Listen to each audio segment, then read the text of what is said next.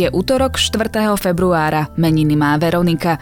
Dnes má byť opäť zamračené a daždivo. Na severe to vyzerá na výdatný lejak. Pozor na vietor, najmä popoludní na západe a na horách. Teplota sa cez deň vyšplhá až na 9 stupňov. Počúvate Dobré ráno, denný podcast denníka ZME, tentoraz s Janou Maťkovou. Ak ste si ešte nestihli vypočuť nový diel podcastu Quantum Idei, dajte tomu šancu. Dozviete sa, či umelá inteligencia vie myslieť ako my, ľudia. Pravidelne by ste mali počúvať nielen podcasty, ale aj investovať. Pravidelným investovaním do fondov cez ČSOB Smart Banking môžete získať to, po čom túžite, oveľa skôr. ČSOB. Pre vás osobne. S investíciou do fondu je spojené aj riziko.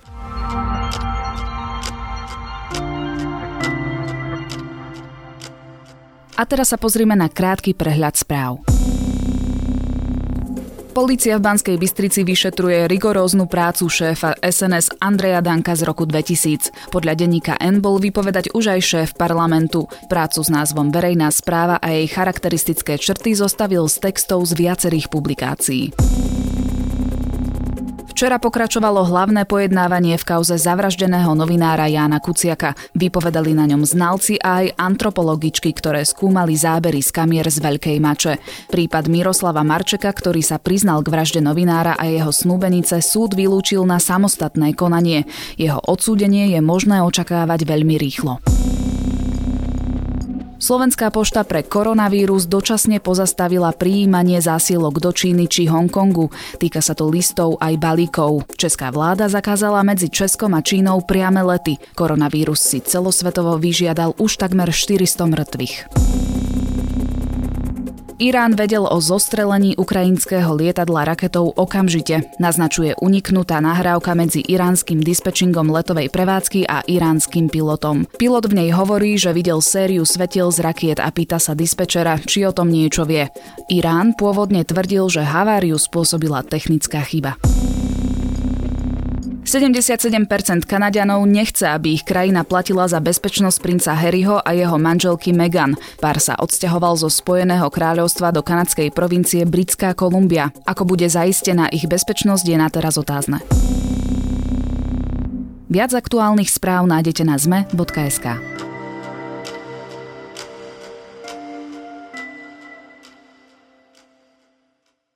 Na jednej strane zamaskovaní muži a nenávistná rétorika, na druhej strane hlasní protestujúci s transparentmi Stop fašizmu.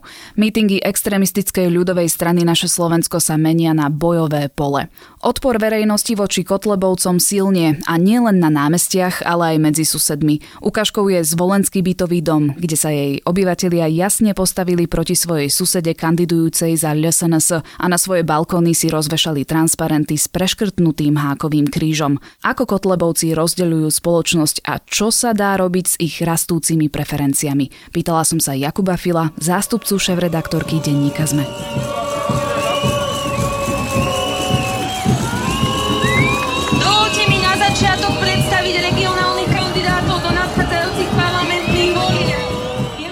Predvolebné mítingy Kotlebovcov vždy vzbudzovali vášne, až v piatok ale došlo k násiliu a agresii. Čo sa vlastne zmenilo? Prečo to tak vyeskalovalo? Ono to má viacero rovín, ako keby tie mítingy a kontramítingy pri stretnutiach LSNS.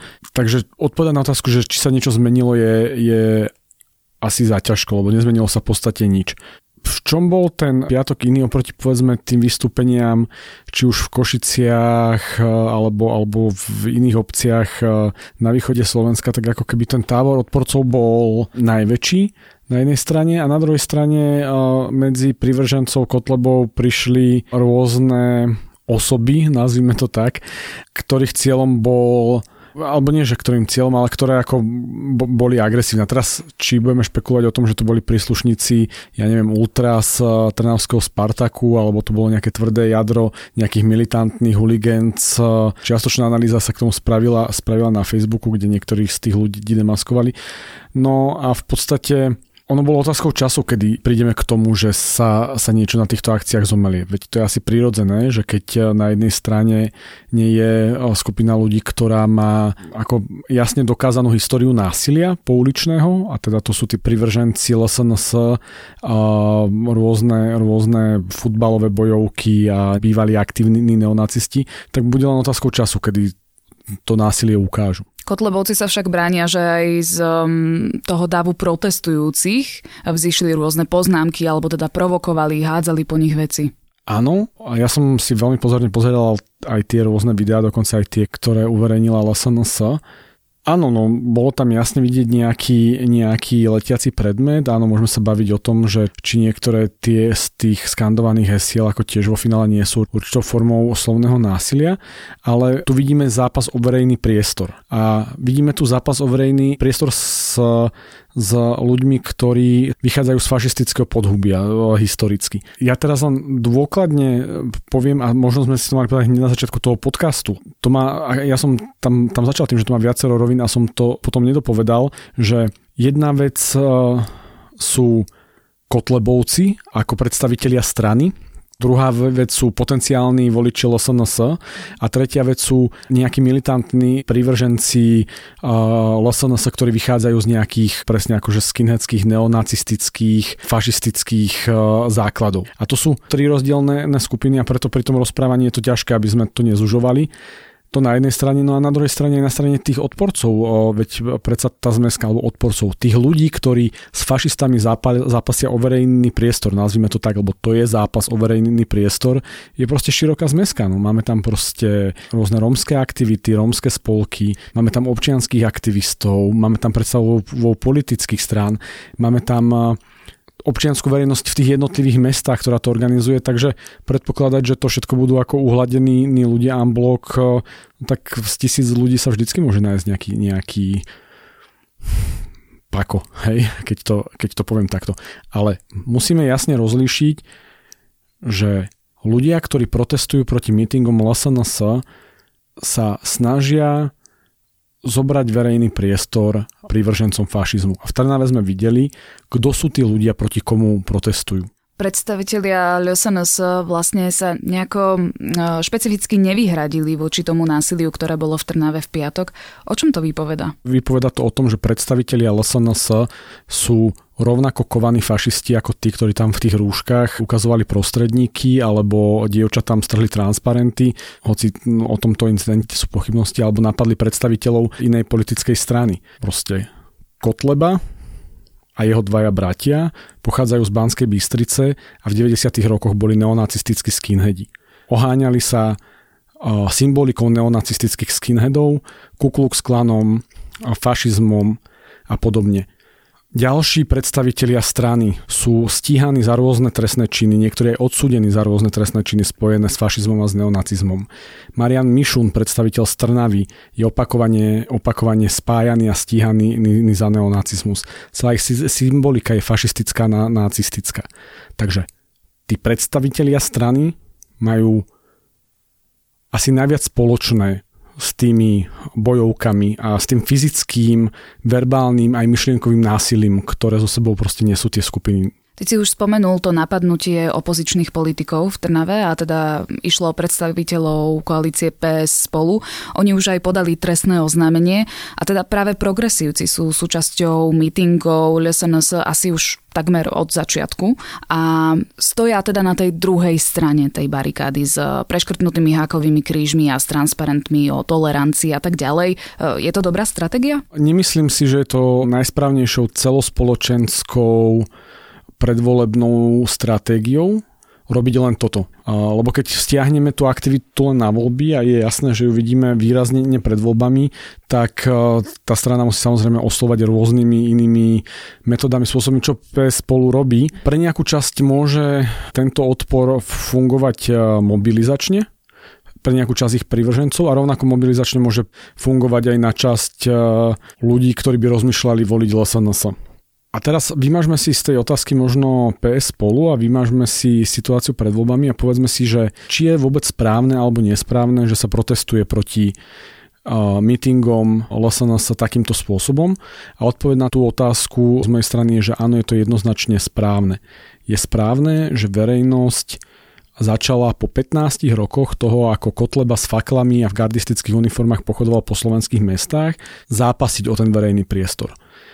A teraz a je to správne preto, že tým fašistom a nacistom treba vymedziť hranice. Hej? Lebo ja si nikdy nesklznem k tomu, že by som povedal, že všetci voliči LSNS sú automaticky fašisti, a o tejto premise môžem veľmi veľa diskutovať a filozofovať samozrejme, ale zároveň tí ľudia, ktorí chodia na mítingy, tí ľudia, ktorí chodia na, na verejné akcie, na protesty uh, Kotlebovcov, vždy uh, mali oveľa bližšie k tým radikálnejším silám. Hej? Vždy, vždy, vždy to boli vlastne, to boli tí náckovia. Hej? To boli tí, tí niečo, čo sme v 90. rokoch nesprávne volali skinheadi alebo fašistickí skinheadi alebo neonacistickí skinheadi, to je tokované jadro.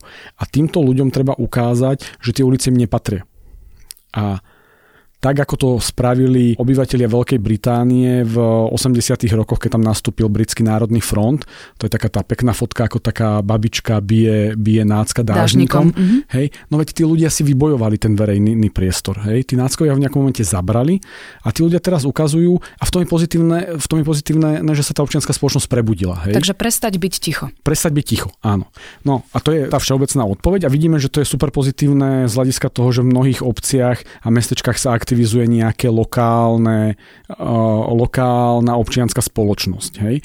No a teraz druhý rozmer je ten predvolebný, že, že samozrejme túto emociu vycítili a možno dokonca aj sami trochu akcelerovali uh, strany ako PS spolu uh, alebo, alebo za ľudí a vo finále ja im verím, že to je ich autentický politický postoj. Dokonca si myslím, že je vlastne správne, že ho vyjadrujú, nie som si istý tými efektami. A ako som povedal, ten efekt môže byť aj taký, že môže mobilizovať nejakých ich voličov, ale zároveň môže mobilizovať aj nejakých ich odporcov. Potom tu ale vidíme taký druhý prístup z pozície Igora Matoviča. A ten teda povedal, že chce predstúpiť na mítingu LSNS a prihovoriť sa sympatizantom strany. Čo týmto Igor Matovič sleduje? Zápas o voliča v prvom rade. Prijali by ho vôbec sympatizanti Kotlebu? Nie, nie. Ja trochu chápem, keď sa snažím vidieť, že čo čo tým ten Igor Matovič myslí. Zároveň on, on si neuvedomuje jednu vec, že respektíve takto, on hovorí o tom, že je dôležité sa prihovárať voličom LSNS. A s tým absolútne nesúhlasím. Ako voličov LSNS je momentálne deklarovaných 12% a povedať o každom z nich, že, a to už sa vraciame k tej filozofickej debate, že, že je fašista, asi nie je správne. Hej? Tam samozrejme sú aj, je tam to kované jadro, sú tam aj nejakí privrženci, ktorí, eh, alebo teda nejakí priaznivci, ktorí presne ako by najradšej, ja neviem, rázni vyriešili nejaký rómsky problém, možno keby sme sa nachádzali pred 70 rokmi, tak by rázni vyriešili nejaký židovský problém. A, a teda im akože nejaké tie fašistické riešenia neprekážajú. No ale potom je tam hrozne veľa, veľká skupina ľudí, ktorí vlastne akože neriešia nejaké rozdelenie fašizmus, liberalizmus alebo dačo, možno ho aj niekde riešia, hej, ale oni proste majú v rozhodovaní o Kotlebovi toto odpárané a vnímajú ho ako jedného z x politikov. A keď Igor Matovič hovorí, že sa tým ľuďom treba prihovára, tak možno cieli práve na túto tú poslednú časť, ako keby, a áno, s tým, s tým súhlasím, že im sa treba prihovárať. Čiže nie odsudzovať a priori, ale rozprávať sa s nimi. Tie prvé dve časti odsudzovať, lebo časť je to tvrdé nacistické jadro, dokonca trestne stíhať, veď správne sa trestne stíhať za konkrétne trestné činy samozrejme. Hej, ale ako veď tí ľudia, veď oni riešia nejaké svoje každodenné problémy, oni proste sa cítia vylúčení, ako na, na nich sa všetci vykašľali. Im darmo bude predstaviteľ vlády tvrdiť, že, že máme absolútny hospodár hospodársky rast a vzvyšovanie mzdy, keď im do obce prestali chodiť dva z troch autobusov a zatvárajú sa im tam banky a, a všetko draž, dražie a, a teda, veď potom je pochopiteľné, že ich veľmi ľahko oslovujú skratkovité heslá nejakého kotlebu. Takže áno, tým ľuďom sa treba prihovárať, je otázka, či to ten Igor Matovič dokáže vo finále a nemyslím si, si že, že úvahy o tom, že vystupí na mítingu Kotlovu sú správne, lebo práve na tie mítingy chodia skôr predstavitelia tých dvoch častí, tých, tých oveľa radikálnejších. Ako na mítingy chodia prívrženci strán, hej? veľmi málo tam príde človek, ktorý je na váškach nerozhodnutý a, ale, alebo dáčo. Hej? Už na míting, na pochod niekde, kde proste niekto húka z tribúny a to je teraz jedno, že či je to LSNS alebo Smer alebo, alebo nejaká demokratická strana, proste príde ten, kto si to chce vypočuť a ten človek nebude počúvať Igora Matoviča. V zásade všetky strany od Kotlebu tak nejako odťahujú ruky, aspoň sa tak tvária vonok. A dokonca cez víkend v politickej mm, diskusii aj Juraj Blanár zo Smeru hovoril opätovne, že do vládnej koalície z SNS nepôjdu. Ale dá sa im veriť, keď toto hovoria? Ja neviem, či sa im dá veriť. Niektorým sa určite veriť dá, samozrejme, ale veď eh, videli sme za posledné 4 roky, že, že Smer, hoci, hoci ako legitimitu svojej vlády s mostom a so sieťou postavil na budovaní hrádze proti extrémizmu, tak eh, nemal opakovane problém s tou LSNS hlasovať a len spomeniem, spomeniem vyňatok z trémy, kde ako Marian Kočner hovorí, že stopí na najvyššom súde návrh na rozpustenie LSNS a robí prostredníka kvázi medzi Smerom a LSNS bez nejakých konkrétnych dôkazov, že to tak naozaj spravil, to boli jeho slova. No ale LSNS s tým smerom pravidelne nehlasovala. Vzájomná podpora a spolupráca nemusí byť deklarovaná spoločnou účasťou vo vládnej koalícii. Ale ja neviem, ako sme 4 týždne pred voľbami a 1. marca môžu byť tie karty rozdané ešte stále strašne divoko. Hej? Že mi vlastne to dneska veľmi ťažko sa to číta a tá povolebná realita dnes asi každý pripustíme to, že tá LSNS môže za nejakých okolností dokonca vyhrať tie voľby. Nemyslím si, že LSNS aj keby vyhrala voľby, bude zostavovať vládu, lebo nebude mať ten koaličný potenciál. To si veľmi málo ľudí lajzne. Či bude nejaká vláda fungovať s jej tichou podporou, to pripúšťam a to možné je. Nebude to vláda strán niečo, čo voláme demokratická opozícia, skôr to bude vláda strán, v ktorej sa môže vyskytnúť Smer, SNS a podobne. Ale v, ako v každom prípade to SNS sa bude fungovať ako v podstate ako rozvracač akéhokoľvek toho systému, to je ich cieľ. Hej. Ich cieľ je tých ľudí, tých ľudí natoľko znechutiť, tým všetkým, čo sa okolo nich deje, že vlastne zavrhnú ten systém ako taký, hej, ten systém nejakej parlamentnej demokracie a to je, to je tá živná pôda, čo chcú oni docieliť. Aj tento týždeň vlastne majú Kotlebovci nabitý program, každý deň sú v nejakom inom meste, dokonca v jeden deň naštívia dve rôzne mesta alebo obce. Ako hodnotíš ich kampaň? Lebo mne sa osobne zdá, že sa rozpráva a píše len o nich. A to už samozrejme je jedno, že v akom kontexte, ale... Ich kampaň hodnotiť. Asi priamo ich kampaň sledujem málo na to, aby som mal nejaký ucelený obraz. Oni samozrejme proste v tej kampani nevyužívajú všetko to, čo sa naučili za posledných 15 rokov a paradoxne akože veľmi dobre využívajú to, že, že môžu bezbreho klamať, hej, že nepoužívajú fakty, používajú v podstate ako, ako, ako vymyslené veci a áno, ako tie strany naokolo im na to čiastočne skáču. Na druhej strane si nemyslím, že by sme sa mali tváriť, a to je akože napríklad veľká zmena môjho postoja oproti 15 rokom dozadu, alebo keď Kotleba prišiel do politiky prvýkrát, že by sme ich mali ignorovať. Nemáme ich ignorovať, ale znova, ten zápas má, má niekoľko rovín. Veľká časť toho zápasu je od toho voliča, toho, toho nerozhodnutého, toho, ktorý volí Kotlebu, lebo ho vníma ako nejakú sílu, ktorá mu môže pomôcť robiť ich e, problémy tento zápas sa asi nedá vyhrať nejakom predvolebnom súboji. Tento zápas sa dá vyhrať tým, že tým ľuďom ponúkneme a hlavne asi zrealizujeme, zrealizujeme už nejaké riešenia. Hej, že ako keby ten človek nedá hlas Smeru ani za ľudí, ani PSK, ani Olanu, ale práve len tieto strany mu v podstate dokážu pomôcť. To je jedna rovina toho zápasu, na druhá rovina zápasu je o ten verejný priestor. Hej, a tam prebieha niečo ako nejaké slovenské národné povstanie, také nové, malé a, a ten tie, tiež treba bojovať. No a treba dúfať, že, že tie ďalšie 4 roky sa podarí ukázať tým voličom neradikálnym toho Kotlebu, že tu tie riešenia pre nich existujú a že na nich vláda štát myslí a nie sú proste odstrčení. No a zároveň systematicky pracovať na tom, aby aby všetky veci, ktoré idú proti zákonu a proti ústave, boli tiež nejakým spôsobom proste riešené a, a sledované a potierané. Čiže myslíš si, že bola chyba, keď e, napríklad nepozývali Kotlebu do politických diskusí, či už v televízii, v rozhlase alebo aj internetové médiá, že mali byť práve že prizývaní častejšie a tak, aby otvorene hovorili svoje názory a teda aby vedeli voliči, že čo sú zač? A boli priamo konfrontovaní aj s ostatnými politikmi? Nie, to si nemyslím. Fašizmu sa nemá dávať priestor. Ale boli tu tendencie ten problém úplne ignorovať. Robili to aj niektoré médiá, robili to aj mnohí politici a tam sme spravili chybu. Najväčšiu chybu spravila posledná vláda, posledná vláda, či už Roberta Fica alebo Petra Pellegriniho, lebo vedela, že ten problém prerástol cez hlavu tým, že Kotlebovci vstúpili, do parlamentu a nedokázala riešiť problémy bežných ľudí v regiónoch. Tí ľudia sa cítia, že im uchádza vlak a tí ľudia sa cítia, že ten štát na nich kašle.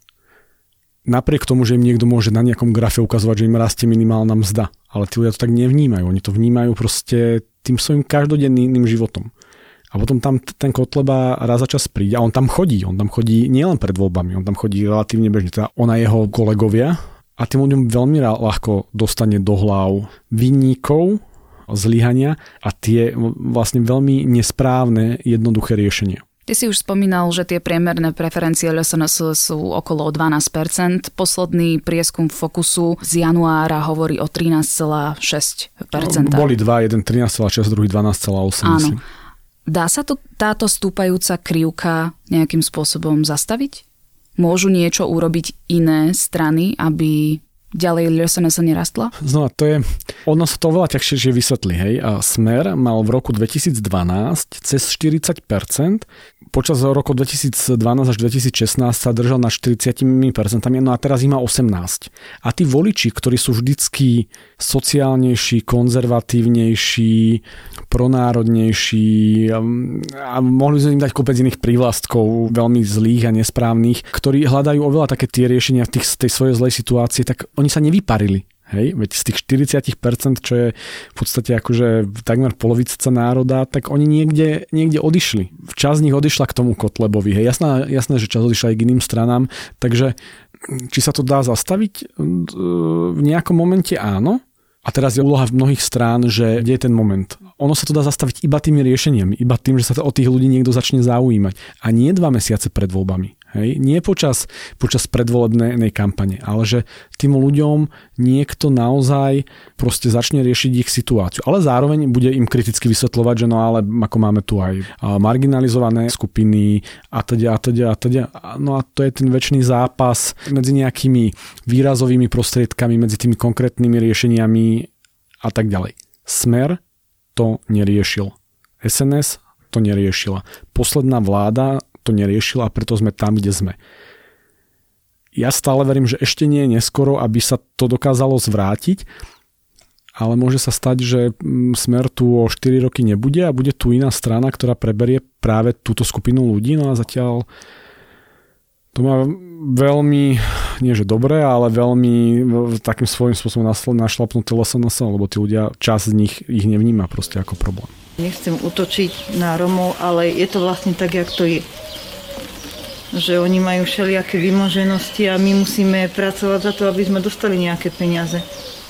A vy tu máte Rómov v obci? Nemáme. Sú tu taký jeden manželský pár, ale my tu nemáme. Uh-huh. My tu máme dobrú dedinu. A máte pocit, že keď o, tak naznačujete, že vám prekážajú proste m, tieto problémy, že Kotlebová strana to nejak vyrieši, takže... Tak mali to v tých svojich návrhoch a bodoch, tak práve preto. Uh-huh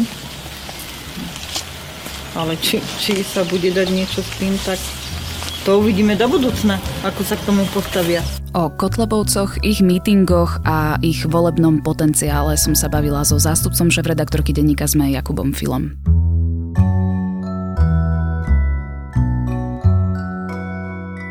Viem, že ste skôr zvyknutí na knižné, filmové alebo webové typy, no dnes vám chcem odporučiť Pasiu pre uši. Ide o album Igor od amerického repera Tyler the Creator, ktorý za dosku dostal aj ocenenie Grammy. Naozaj nemajte voči repu predsudky, tento album je úplne iný a skvelý. Každá skladba vykresľuje jednu etapu partnerského vzťahu a dokopy tracklist vytvára rozvíjajúci sa nešťastný príbeh. Takže zatvorte oči a započúvajte sa.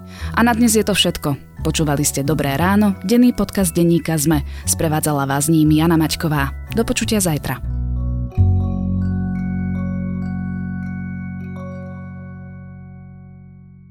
Pravidelne by ste mali počúvať nielen podcasty, ale aj investovať. Pravidelným investovaním do fondov cez ČSOB Smart Banking môžete získať to, po čom túžite, oveľa skôr. ČSOB. Pre vás osobne. S investíciou do fondu je spojené aj riziko.